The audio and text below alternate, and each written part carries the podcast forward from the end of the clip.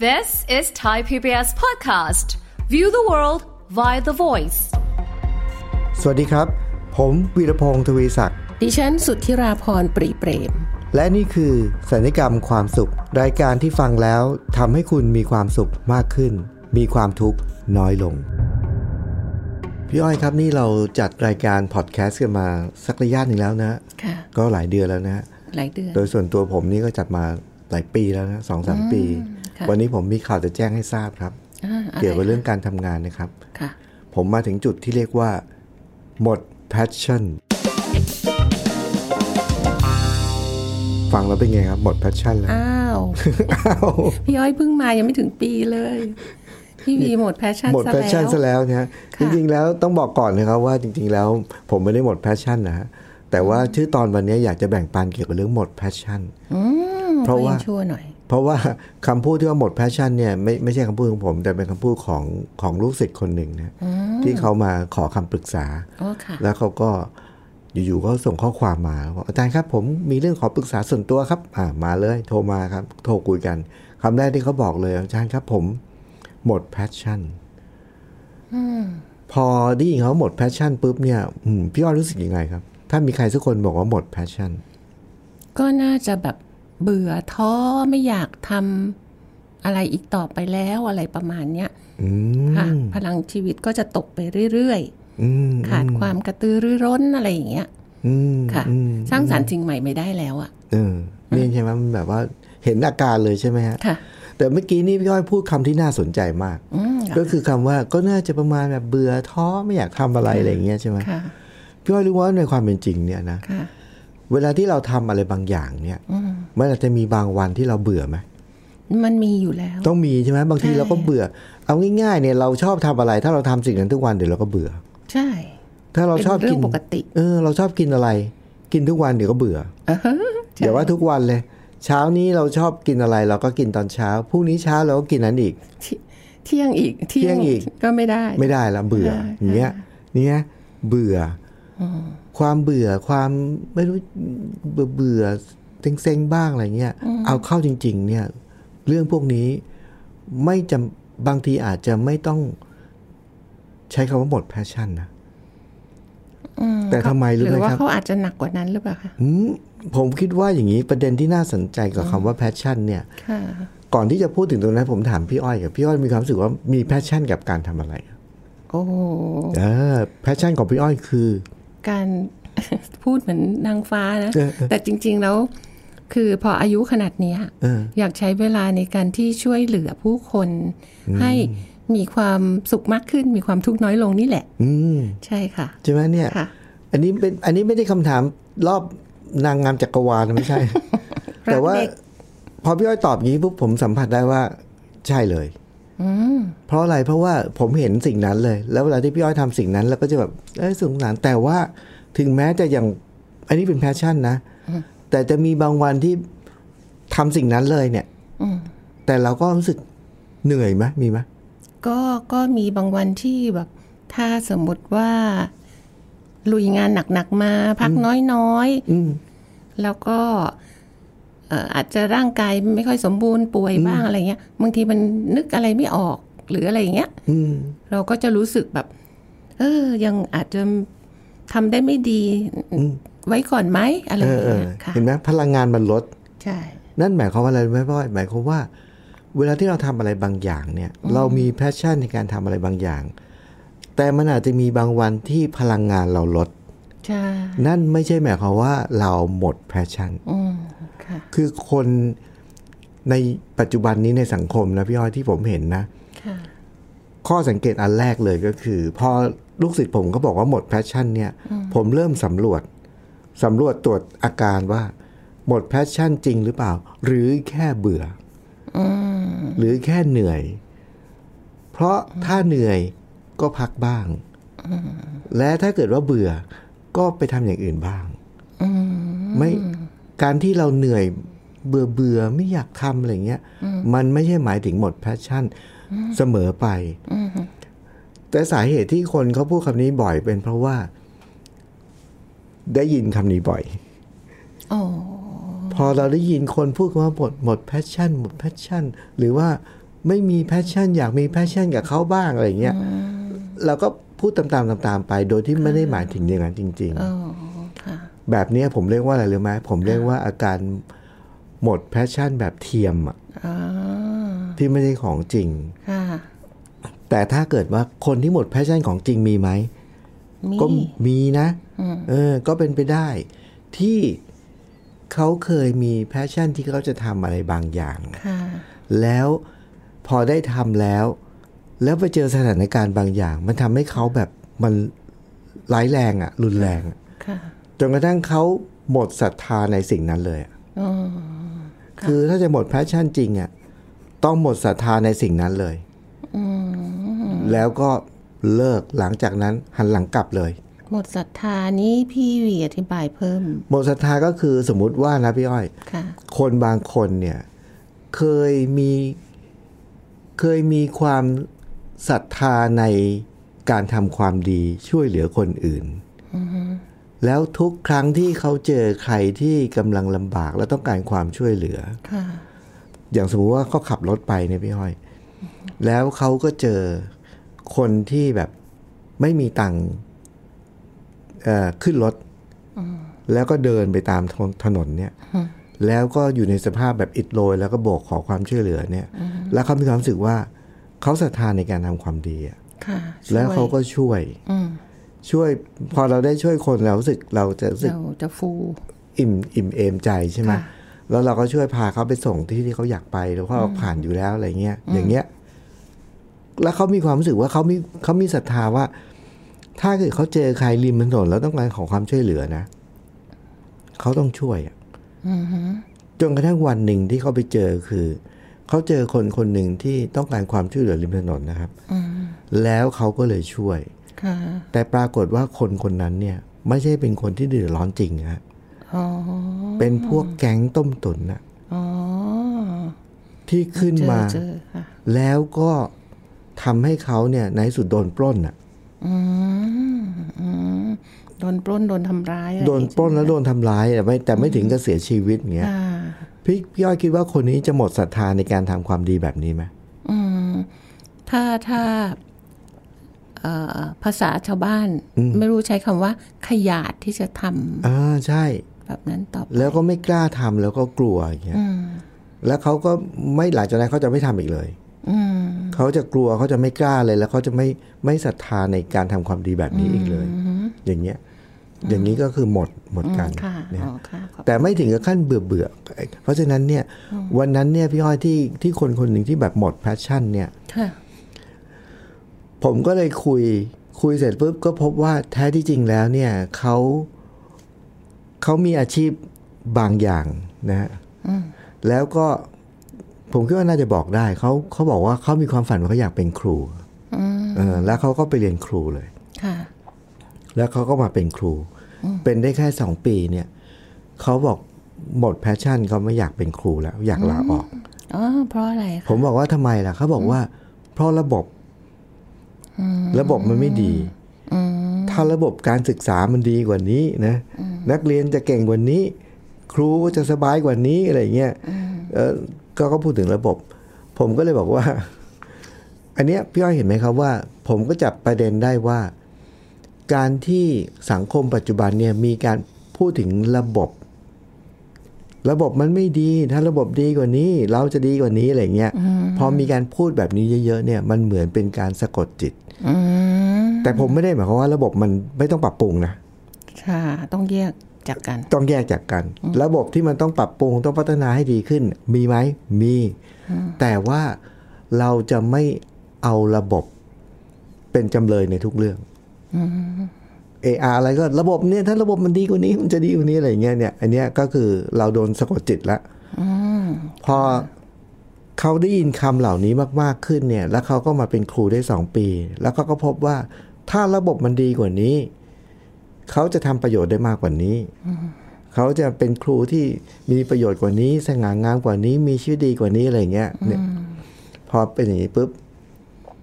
ผมก็จับประเด็นได้ว่า เขาโดนสะกดจิต ผมก็เลยถามคำถามเขาบอกว่า เออ ถ้าอย่างนั้นเนี่ย ระบบการศึกษา ของประเทศไหนที่เป็นแบบในไอดอล ในฝัน ในฝันเขาเลยของประเทศไหน ค่ะ เขาก็บอกถ้าในโลกนี้เลยนะครับอาจารย์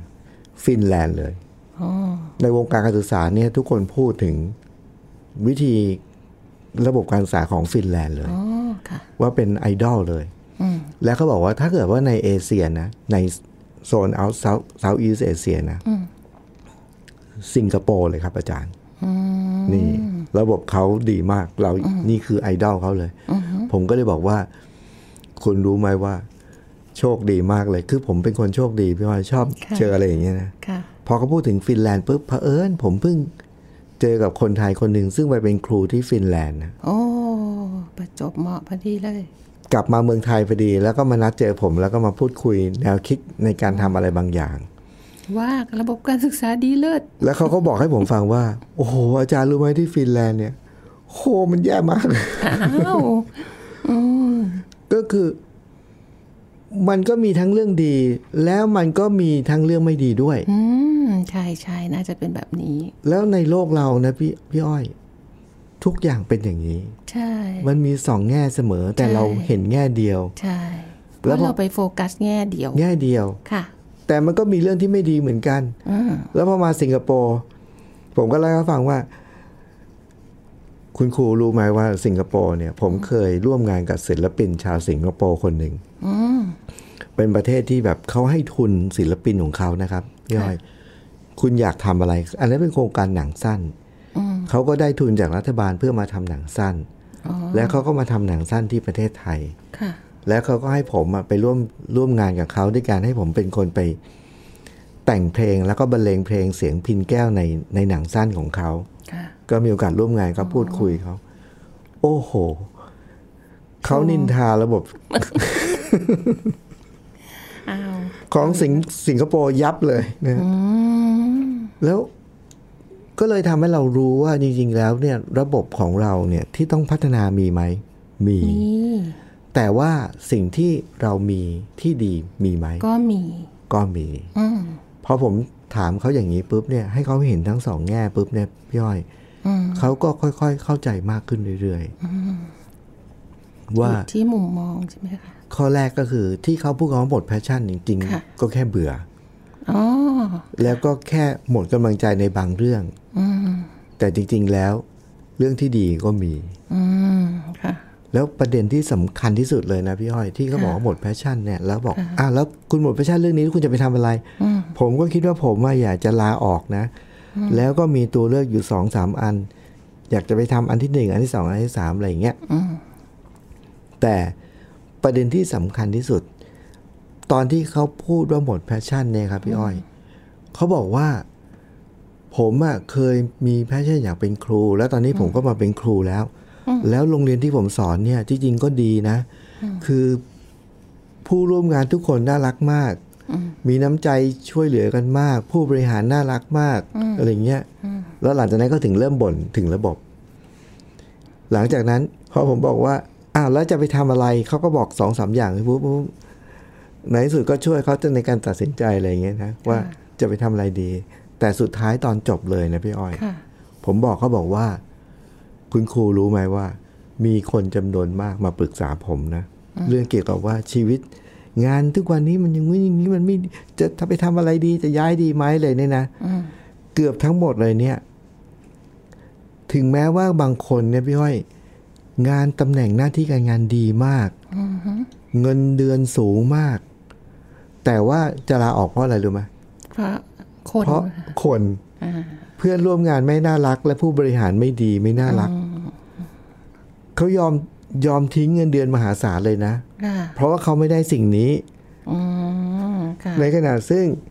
ผมบอกคุณครูคนนั้นบอกว่า คุณครูเนี่ยมีสองสิ่งนี้แต่จะทิ้งสองสิ่งนี้เพื่อ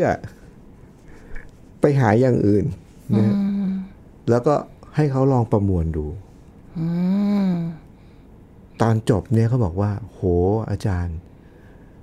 ผมยังไม่ต้องย้ายไปไหนเลยนะ แค่เปลี่ยนวิธีคิดเปลี่ยนมุมมองเนี่ย มันทำเขาได้เห็นอะไรเยอะมากเลย ค่ะ จากกรณีนี้พี่อ้อยได้เห็นอะไรบ้างเออ ก็มองว่าจริง ๆ แล้วเนี่ย เอ อ่อในสภาวะของทุกทุกอาชีพมันมันมีทั้งดีและไม่ดี อืมอืม แล้วมันก็ปนเปไปทั้งเรื่องงานทั้งเรื่องตำแหน่งทั้งเรื่องเงินทั้งเรื่องความสัมพันธ์กับคน อืมอืม ซึ่งใครก็อยากได้ดีทั้งหมดแหละ อืม เออ แต่บางทีมันอาจจะดีบางอันไม่ดีบางอัน อืม แต่ว่าจริง ๆ แล้วมันอยู่ที่ตัวเรา อืม ว่าเรามีวิธีคิดยังไง ฮะ นะคะ เพราะฉะนั้นมันควรจะต้องกลับมาที่ตัวเองแล้วก็มองวิธีคิด อืม เพราะว่าพี่อ้อยรู้จักครูอยู่คนหนึ่ง อ่า อยู่บุรีรัมย์รู้จักรู้จักมาเป็นสิบสิบปี ฮะฮะ เรียกว่าโรงเรียนก็ไม่มีความพร้อมอะไรหรอก อืม นะคะ แล้วก็แต่ครูเนี่ย ไม่เคยหมดแพชชั่นเลย อืม เขาเอ่อหาทุน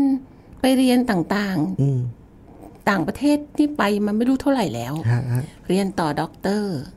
แล้วก็ทำกิจกรรมให้เด็ก อืม ๆ แล้วก็สร้างสารรค์ชแนลการศึกษาที่แบบจะ educate เด็ก ๆ ให้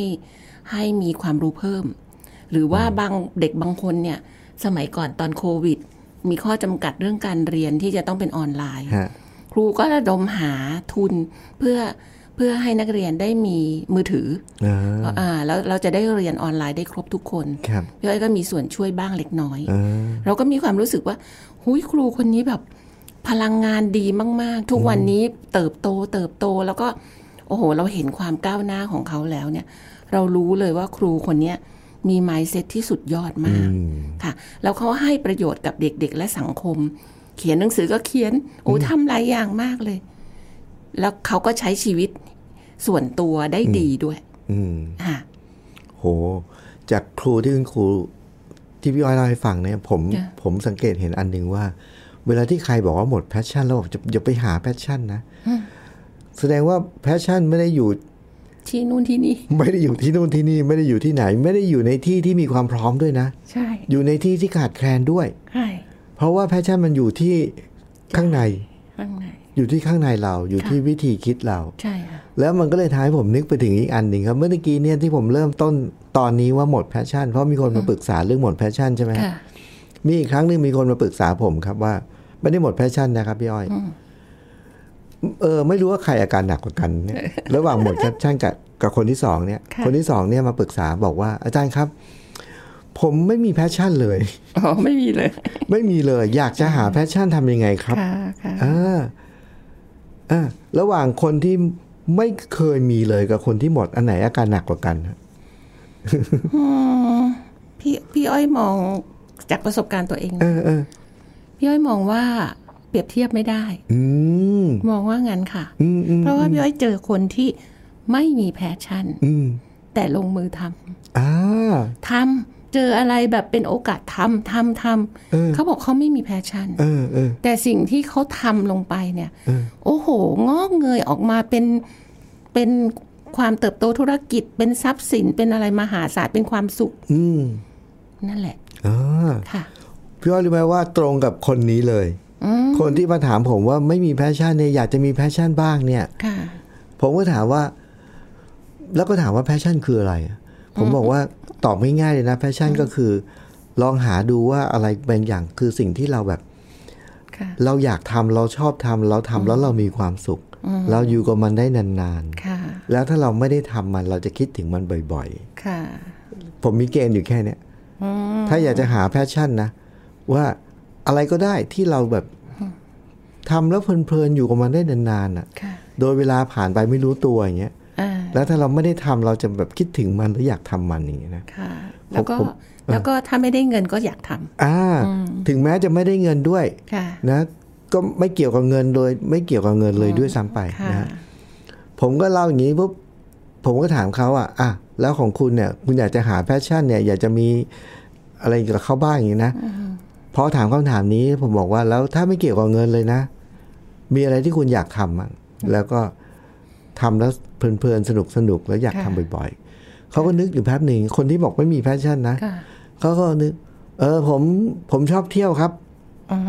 เออ แล้วผมก็ถามต่อว่าทำไมถึงชอบเที่ยวล่ะ ค่ะ อ๋อ เป็นเพราะว่าเวลาที่ได้ไปเที่ยวเนี่ยนะครับ อาจารย์ ผมได้ไป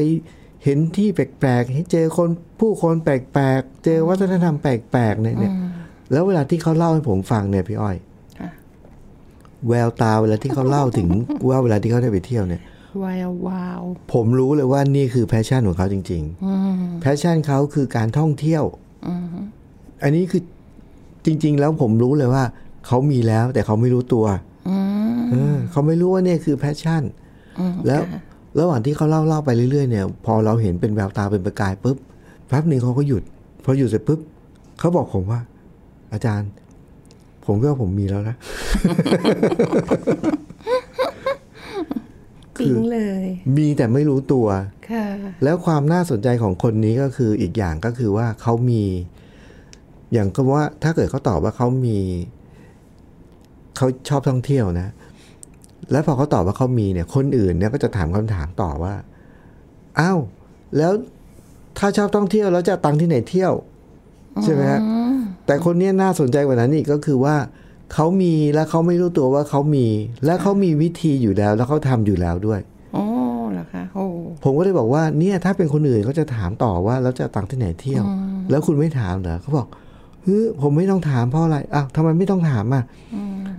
เขาเล่าให้ผมฟังว่าเขาอ่ะชอบท่องเที่ยว แล้วเขารับราชการ แต่ว่า ความที่เขารู้ว่าเขาชอบท่องเที่ยวเนี่ยเขาก็เลยเก็บวันลาเอาไว้ฮะ อืม วันลาเลยเขาจะเก็บไว้เขาไม่ลาเลย ค่ะ แล้วพอถึงเวลาเขารวบรวมได้จำนวนหนึ่งปุ๊บเขาก็ลายาวทีละสองสามอาทิตย์เลย ค่ะ แล้วเขาก็ลาไปไหนหรือไหมพี่อ้อยเขาลาไป เขาชอบท่องเที่ยวใช่ไหม ค่ะ เขาก็เอาวันลาเขาเนี่ย ลาไปสมัครงานพิเศษก็คือเป็นงานที่พาเด็กอะไปเรียนพิเศษต่างประเทศ อ๋อ เป็นเป็นพี่เลี้ยงเด็ก พาเด็กไปเรียนภาษาอังกฤษต่างประเทศอะไรอย่างเงี้ยมันกลาย ก็ เป็ ได้ น ตังค์อีก เออได้ไปเที่ยวต่างประเทศ ด้วย โดยมีคนซื้อตั๋วเครื่องบินให้ อ่า มีที่พักให้ อ๋อ มีอาหารด้วย ค่ะค่ะ แล้วได้ท่องเที่ยวด้วย อ่าค่ะ แล้วได้ตังค์ด้วย อ่าฮะ คือคุณผู้ฟังเห็นไหมครับว่า เวลาที่เราหาเจอว่าเราเกิดมาเพื่อสิ่งนี้ ค่ะ แล้วเราอยากทำมันเราทำแล้วสนุกสนุกเพลินๆเนี่ย ไม่ต้องกังวลเรื่องรายได้ด้วยเพราะสิ่งนั้นเนี่ยมันจะรายได้มันจะตามมาเอง แล้วเราขอให้เราชอบ อ่า เราจะทำมันได้ดี ใช่ อ่า ทำมันได้ดีแล้วทำอย่างมีความสุข ค่ะ แล้วเราก็จะกลายเป็นแบบ เนี่ย เพราะฉะนั้นตอนนี้เนี่ยถึงแม้จะเป็นตอนที่บอกว่าหมดแพชชั่นนะครับ แต่อาจจะคุณผู้ฟังที่กำลังอาจจะสงสัยว่าเอ้ยยังไม่มีเลยเนี่ย แล้วเราอยากจะมีกับเขาบ้างเนี่ยทำยังไง นี่เลยถามถามตัวเองง่าย ๆ เลย ว่าอะไรที่เรา เราชอบ ไม่เกี่ยวกับเงินนะ ค่ะ เรารู้สึกสนุกทำแล้วเพลินๆอยู่กับมันได้นานๆ อยากท อยากทำมันบ่อยๆเนี่ยแหละ อันนี้คือจุดเริ่มต้นของแพชชั่น ำค่ะ ส่วนคนที่มีความรู้สึกว่า เฮ้ย หมดแพชชั่นเนี่ย อย่าเพิ่งรีบด่วนสรุปว่าหมดแพชชั่น